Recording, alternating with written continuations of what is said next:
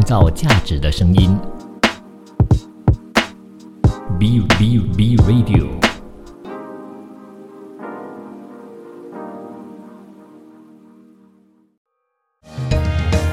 儿童文学拼读会，我们用快乐来相会。每个故事给你添智慧，吸收养分，让成长更珍贵。我们用希望来点缀。每个过程让你拼命追，高低起伏的情节，犹如身临其境的体会。每个过程让你拼命追，高低起伏的情节，犹如身临其境的体会。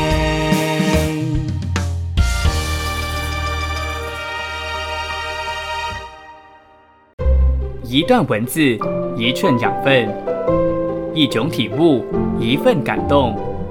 儿童文学品读会，儿童文学品读会，您日常的生活点缀。你好，我是 Vincent 武维。我怎么会在今天才想到用这样的一个方式去归类绘本？其实也是刚好我在这个网站，就是 Days of the Year 当中呢，我就看到了。其实呢，在今天的首播时间五月二号的这段时间啊，在这个网站当中就有说，今天是 National Brothers and Sisters Day，也就是说呢，希望我们可以能够有一个机会啊，去冷静下来，好好的去珍惜我们跟我们自己兄弟姐妹当中的一个 bonding，就是我们之间的联系啦。所以我就因为。又是这个网站给我的这个灵感呢，让我想到了，哎，这个星期啊，可以能够从绘本的角度呢，去看看绘本中的兄弟姐妹的情谊。而今天的第一部作品呢，要说的其实就是一开始他们是非常不和谐的，每一个兄弟呢之间，他们没有办法好好的相处，一直都吵架，甚至没有共同的这个兴趣。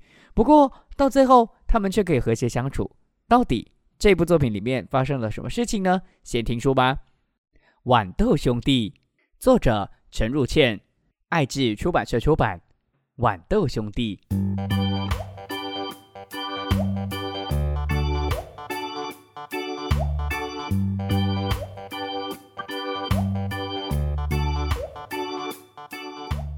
豌豆三兄弟住在同一个房间里，他们各自拥有自己的床。晚上睡觉时却喜欢挤来挤去，常常早上醒来时，三兄弟都睡在同一张床上。睡在最下面的老三总是被压得扁扁的。豌豆三兄弟有不一样的兴趣：老大爱看书，老二爱画图，老三爱唱歌。老大看书时会看到老二挥动美丽的色彩，不能专心看书；老二画图时会看到老大紧张的样子。不能专心画图。老三唱歌的时候，会看到老大和老二捂着耳朵，不能专心唱歌。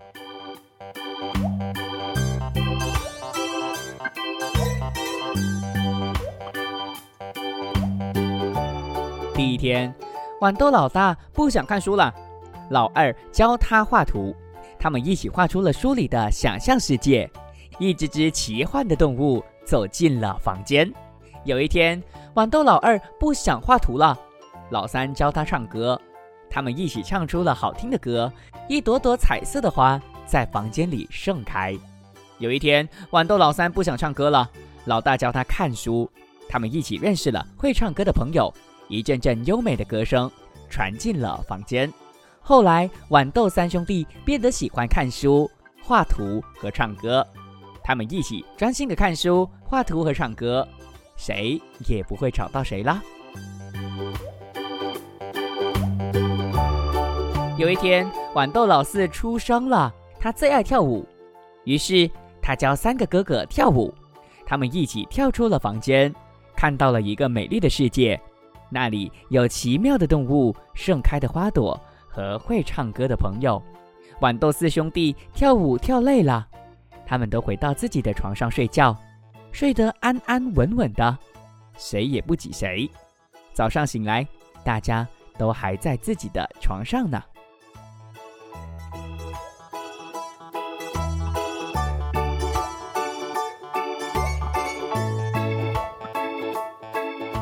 豌豆兄弟这部作品就是这么简单啦。其实啊，单单只是在封面呢，就已经告诉你这个故事它所要表达的一个讯息啦。封面呢，当然就是一个豌豆了，但是呢，它并没有在那个皮里面，而是都跑出来了。而你会看到呢，有最大颗的，当然就是大哥；最小颗的，就是四弟。那当然，除了封面就已经在告诉你这个故事的主轴之外呢，我觉得啊，它其实也有很鲜明的这个颜色，让到你呢可以能够啊，在读这部作品的同时呢，孩子看到了之后一定会有所吸引的。我觉得这部作品呢，它的角色的塑造呢是非常非常符合儿童本位的创作的，因为作者呢，他赋予了一个没有生命的豌豆一个全新的生命，让到孩子呢可以能够将自己的生活跟豌豆里面的豆子呢进行连接而得到共鸣的。我相信，如果你家里呢也有大哥跟二哥的话，或像是我啦，我没有自己的这个孩子，不过呢，我是我是一个老师嘛，那有时候呢教到那种双胞胎或者是他们是兄弟的党，他们呢会一起来。或者是兄弟，他们一起来上课的时候呢，有时候啊，他们吵起架来真的是非常非常的累人的。但是呢，我总会啊用各种方式去鼓励他们，其实他们可以一起互相的去竞争，或者是呢，甚至跟我比赛。然后两兄弟呢会从一开始的互相争来争去，到最后的是合作的把我给击退。我觉得这点是，呃，在面对兄弟的时候啊，可以用的一个方法。而这部作品呢，其实就非常完整的告诉你这件事情了。那回到画风啊，其实这部作品呢，它很明显就是适合低龄的孩子去看的，因为它的线条呢都是粗粗的，然后呢用简单的形状去组合出来，去勾勒出了豌豆那种豆子的形象，非常的可爱。然后刚刚我有说了，颜色非常鲜明嘛。孩子呢，必定可以能够去有所吸引。再来就是呢，你可以能够发现到在剧情当中的三兄弟呢，啊，一个呢喜欢看书啊，一个喜欢图画图啊，一个喜欢唱歌，跟一个喜欢呢就是跳舞嘛。在他们做各自喜欢的事情，互相影响的时候呢，哎，那个世界变得特别的奇妙。你会看到各种不同的那个角色出现，包括了，呃，有其中一页呢是会出现猫的。那那面的猫呢？其实那个形象是特别可爱的，是一只黑色黑色的猫。然后呢，它的羽毛啊，不是羽毛，它身上的毛呢是用紫色的三角形给画出来的。反正啊，到最后这部作品最重要的，除了是在过程中你会从画面当中去好好的感受这个奇幻的感觉之外呢，另外一点很棒、很值得去说的就是。樱梅桃李是四种不同的花，其实各自就代表了四个不同的兄弟，每一个各有千秋，只需要好好的沟通，就必定可以能够达到和谐相处的兄弟情。然后从这个过程当中，大家互相影响了，就可以成为好习惯。然后到最后。大家就不会再互相挤来挤去啦，所以希望你可以能够透过这部这么简单的作品《豌豆兄弟》来感受绘本当中的兄弟姐妹的情谊。那当然啦，这里只有兄弟啦，因为这部作品呢是《豌豆兄弟》，创造价值的声音，B Radio，儿童文学品读会，您日常的生活点缀。您好，我是 Vincent。其实啊，说到家人的话呢，大家应该就会马上想起了安东尼布朗老师的两部作品。第一部就是我妈妈，第二部就是我爸爸，对吧？不过今天的主题呢，是想要站在绘本的角度，让你去感受兄弟姐妹的情谊嘛，对不对？其实安东尼布朗老师呢，稍后啊又出了另外一本，叫做《我哥哥》。那到底我哥哥这部作品他说的是什么呢？一起听书吧。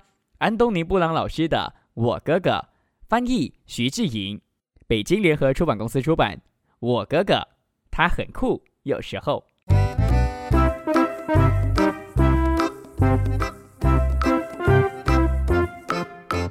我哥哥很酷，他有酷炫的耳朵、毛衣、头发、衬衫、牛仔裤、凉鞋，酷毙了！我哥哥真的超酷，他是很厉害的弹跳高手，也是身手矫健的蜘蛛人。他每次都神奇的进球得分，超酷的。我哥哥是顶尖滑板高手，超酷护膝，超酷滑板，超酷头盔。他还有强壮的肌肉，超酷内裤。他跑得像飞毛腿一样快。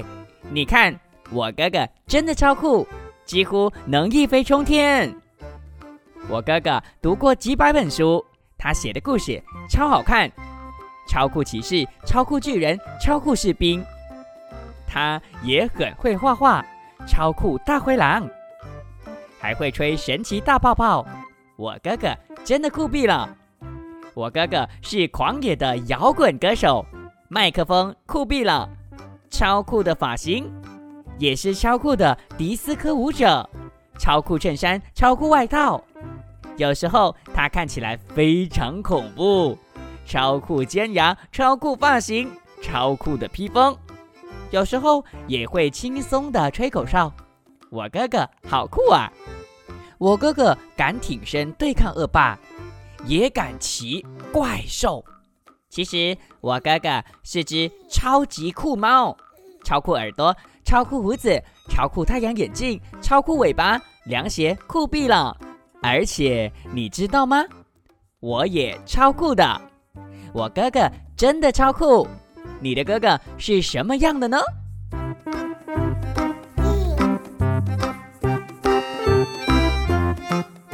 我哥哥，这部作品整个整体的这个结构是不是跟我爸爸、我妈妈是一样的呢？其实啊，它的结尾啊，对应了自己啊，跟哥哥是一样的。到最后的那个画面呢，就是有说，哎，我也一样非常的酷。然后呢，你就会看到左边就是哥哥，就是右边呢就是自己，其实是一模一样的，连衣服啊、他们的裤子啊，全都一模一样。很明显就是，哎，你会看到呢，在这里的弟弟呢，他多么多么的崇拜自己的哥哥，只是他们的发型是不一样颜色的而已啦。我觉得这一点呢是非常可爱的哦。当然，除了发型之外，就是那个身高，不过身高跟那个整个个个子是不一样的。我觉得这一部作品呢，真的非常非常的棒，而且呢，有那个安东尼布朗老师一贯的作风，就是非常的轻松，然后呢，偶尔也是非常的无厘头的。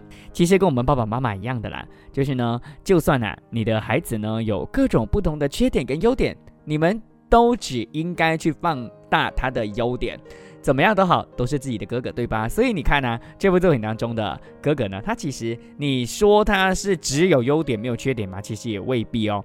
在其中一面呢，你会看到那个时候的哥哥呢，他就是很很简单，他啥都没有做，他就只是站着，就是让你看到他的哥哥的形象而已。但你看到呢，在他的后面呢，就是他的手上呢是握着一个弓弹的，那那个弓弹可能就可以能够呈现得出来，这个哥哥或许在一些大人的眼里是非常顽皮的。但你在过程中你不会讨厌他，因为呢，在这部作品的口吻其实就是从弟弟当中去出发的，从头到尾弟弟就是一直用很崇拜的一个语气呢，是说自己的哥哥到底到底多么多么的酷炫。那当然，安东尼布朗老师嘛，是一直以来我非常喜欢的作者，他的作品呢总会出现很多的彩蛋啦，因为他并不是一个只只创作一本或两本的绘本。创作者，我甚至呢有其中一集就专门在说安东尼布朗老师他的作品，然后在这里你会发现到有一些角色呢是安东尼布朗老师曾经画过的，这些都是这部作品它可以能够出现的彩蛋。如果你的孩子在家里有安东尼布朗老师的书，你可以能够从过程当中你不用特别讲，我相信你的孩子是找得到的。我说的是谁呢？我说的就是威力，就是安东尼布朗老师有其中一系列的作品都在讲威力。威力是一只猩猩，那这部作品当中的威力呢，它也有出现。我相信呢，在这里啊，其实也是致敬威力啦。而且呢，有其中一个情节就是说到他哥哥呢是很勇敢的嘛，他很像蜘蛛人一样的。那在那个地方呢的情节跟画面呢，很明显。安东尼布朗老师要致敬的就是蜘蛛人的一些非常经典的桥段，就是蜘蛛人他爬上去啊，甚至后面有一个很大的猩猩，就是致敬 Gorilla。OK，我忘了中文的翻译是什么，反正就是超大的一只猩猩。然后呢，在美国的一个啊很指标性的建筑物当中呢，要袭击跟站在上面敲自己的胸口的那个那个画面，其实安东尼布朗老师又将它画出来了。回到来这部作品本身呢，除了整个。画面呢，是我个人非常喜欢跟很有安东尼布朗老师的作风之外呢，另外一点非常棒的点就是有很多儿童本位创作的一些小小的心思，比如说会用很奇怪的方式射门呢，在弟弟说哥哥很会画画的时候呢，哎，画出的那只大灰狼啊，这真的是生如活虎的，就是真的好像活出来一样。然后当然，甚至后面说很会吹泡泡，那个神奇的大泡泡是大到整个房间那么大。我觉得这一点是这部作品在孩子读的过程中可以得到的一些欢乐跟好玩的地方。反正呢，读完了之后，我相信呢，如果是弟弟读，他应该也会开始慢慢发现哥哥到底有多棒。当然，如果是啊弟弟读，但家里只有姐姐的话，其实我也觉得是 OK 的。反正读完了之后，应该就会自己影射到角色当中，去好好的发现自己的兄弟姐妹的好，自己兄弟姐妹到底有什么特别厉害、特别酷的地方。所以推荐大家读这部作品喽。我哥哥这部作品也是非常出色的，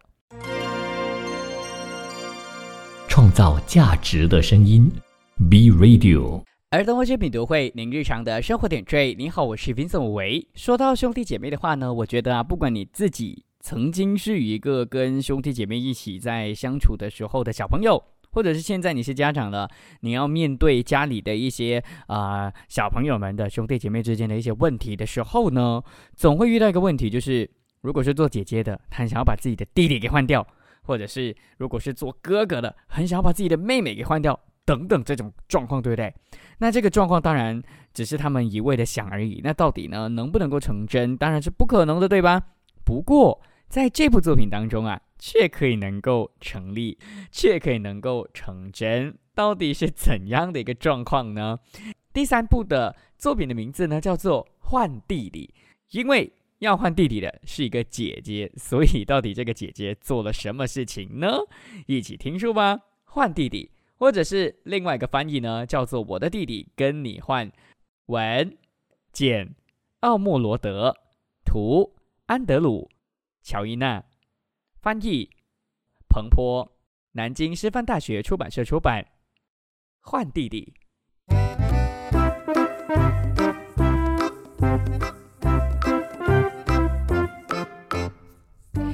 你的小弟弟真的是漂亮的小家伙啊！鳄鱼妈妈说。瞧他，全身像水草一样绿莹莹的，眼睛跟蛋黄一样黄澄澄的。小鳄鱼卡罗琳娜有点嫉妒了，她咕哝道：“哼，他臭死了！他喜欢把鱼跟青蛙吃得干干净净的。”鳄鱼妈妈说。卡罗琳娜觉得非常嫉妒，她说：“哼，他一点儿都不好玩。瞧瞧他这可爱的鼻子。”鳄鱼妈妈说。卡罗琳娜觉得非常的嫉妒，哼，他老是流口水。他说：“他有鳞状的厚皮肤，还有锋利的小爪子。”鳄鱼妈妈说：“他把你的腿全霸占了。”这时，妈妈正抱着小弟弟，啪吱亲了一大口。卡罗琳呢，感到非常的嫉妒，她希望妈妈也抱她，啪吱的亲一下。第二天早上上街的时候，鳄鱼妈妈说：“这顶新帽子啊，并不是我真正想要的，我得去趟帽子店换一顶新的。”卡罗琳娜，你乖乖的在这儿等哦，看好你的小弟弟，我很快就回来。卡罗琳娜等啊等，小弟弟呢，在不停的流口水。然后卡罗琳娜发现他们正巧来到了宝宝店的门前，于是她把小宝宝推进去了。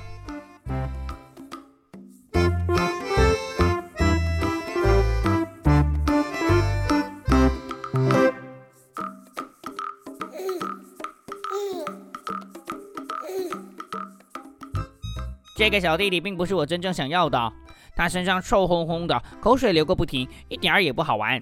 他还霸占了妈妈的腿，我想要换一个合适的弟弟。当然可以，山羊店员说：“熊猫宝宝怎么样啊？他身体那么的柔软，让人很想抱一抱。”嗯，我妈妈确实喜欢黄眼睛的，卡罗琳娜说。那么你怎么不试试看呢？山羊店员问。于是卡罗琳娜用小弟弟换了熊猫宝宝。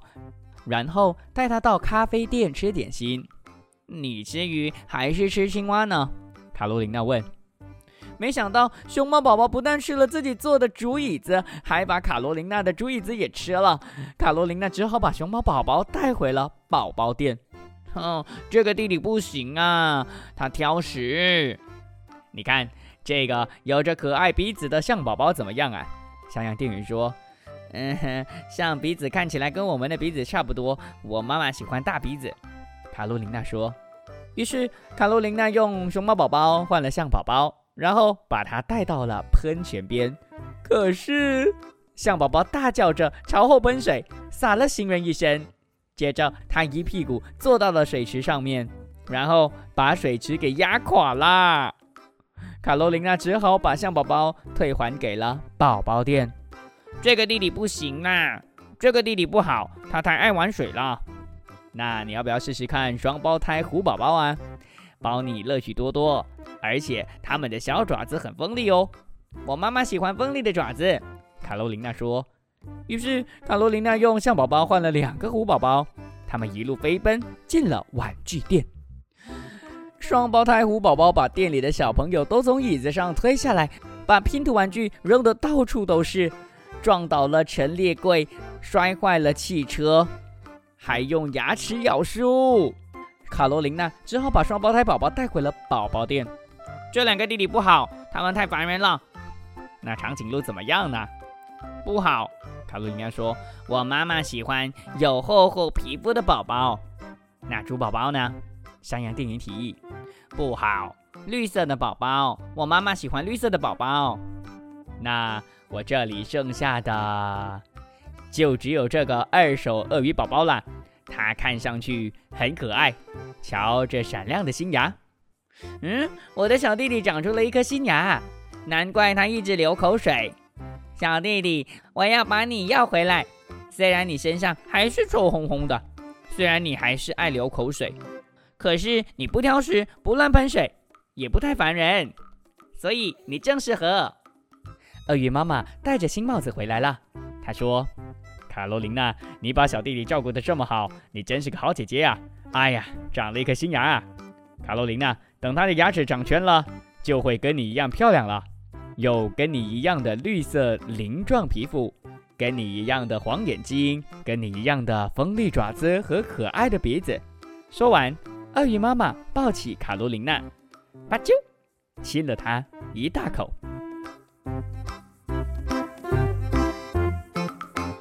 换弟弟，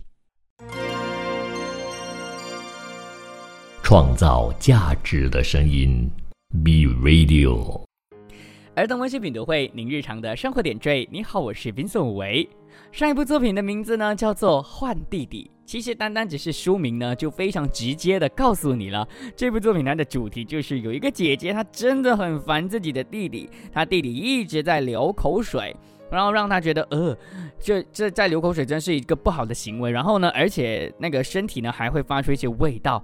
但是我觉得作者非常巧妙的就是呢，在前面呢这件事情其实是很自然发生的，妈妈也没有嫌弃他，甚至呢把这个他妹妹啊，就是他的女儿啦，就是姐姐正在嫌弃的这个原因呢，无限的放大，觉得这个就是你的弟弟啊。所以其实，在过程中有一个非常重要的、很明显的讯息，就是什么呢？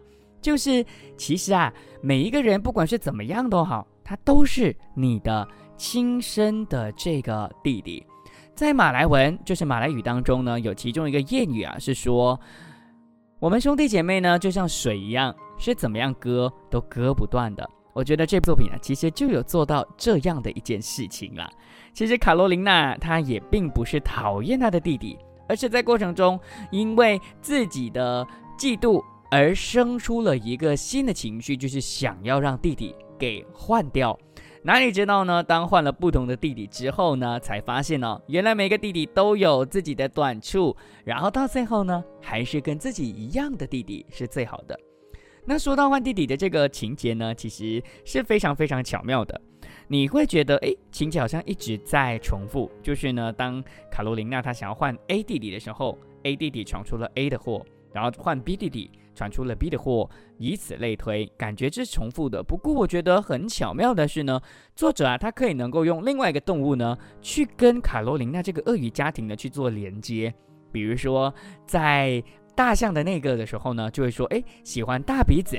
比如说呢，在狮子啊，不在老虎的那个时候呢，就会说，哎，其实是一个顽皮的。或者是在说到那个。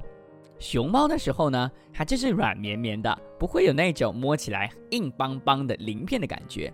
其实我觉得这个是作者他非常非常巧妙的去设计的其中一个最棒的点了。所以其实这部作品呢，我觉得它在设计的时候呢，在图片上呢有很多很多值得你去发掘的一些小细节。它的那种画风呢，并不是完全后面是空的。它有非常多的一些细节是可以让你去好好的发掘的，比如说呢，当姐姐也就是卡罗琳娜呢，她带弟弟就是那个呃，熊猫弟弟去到餐厅吃饭的时候呢，你会看到后面有出现很多不同的动物啦，然后呢，甚至有一只獾驾着摩托车是非常可爱的。然后当然他在那边就已经在埋伏，在告诉你，他们坐着的那个椅子是格格不入，就是突然间出现竹子的。桌子，我就觉得很奇怪，因为应该很少还会有竹子的桌子，谁知道原来它是为了剧情而铺排的。然后当那个熊猫弟弟在吃那个竹子的时候呢，你又会看到卡罗琳娜的表情就是唉嫌弃，不断的在嫌弃。当然后面的游戏其他的顾客呢，还是用那种呃 莫名其妙的眼神在看着他们。然后呢，还有一个我觉得最。梗啊，这给！突然间冒出一个方言，就是最厉害的，就是呢，当卡罗琳娜带着双胞胎的老虎宝宝去到了那个玩具店的时候，哇哦，那个场景才是真正非常考验作者，就是画的人的功力，因为里面很乱。那你要在乱的同时呢，也可以画出漂亮的感觉，这个是非常非常考验功夫的。所以呢，还是必须非常谢谢这部作品的绘者，也就是安德鲁·乔伊啦。那绘者当然有功劳，接下来呢，就得说这部作品的真正的作者，也就是是他写的故事，叫做简·奥莫罗德。他其实呢，也是澳洲的儿童文学的插画师。然后呢，这部作品呢，我觉得很棒的点就是在于呢，他就像我刚刚前面所提到的，每一个那个假弟弟出现的时候呢，其实有跟。卡罗琳娜的鳄鱼的这个本性，或者是它的外表呢，有做连接，这个就是这部作品它很厉害的地方。看似完全不一样的动物，其实它们呢还是有非常非常大的一个连接跟关联的。那可是你说它们完全一样又不对，因为如果它们是完全一样的话，到最后卡罗琳娜可能真的会换到一个弟弟，对吧？所以这个呢，其实就是简。这个作者他在设计的时候，他所设计的一个非常巧妙的一个功夫，跟很巧妙的一个心思了。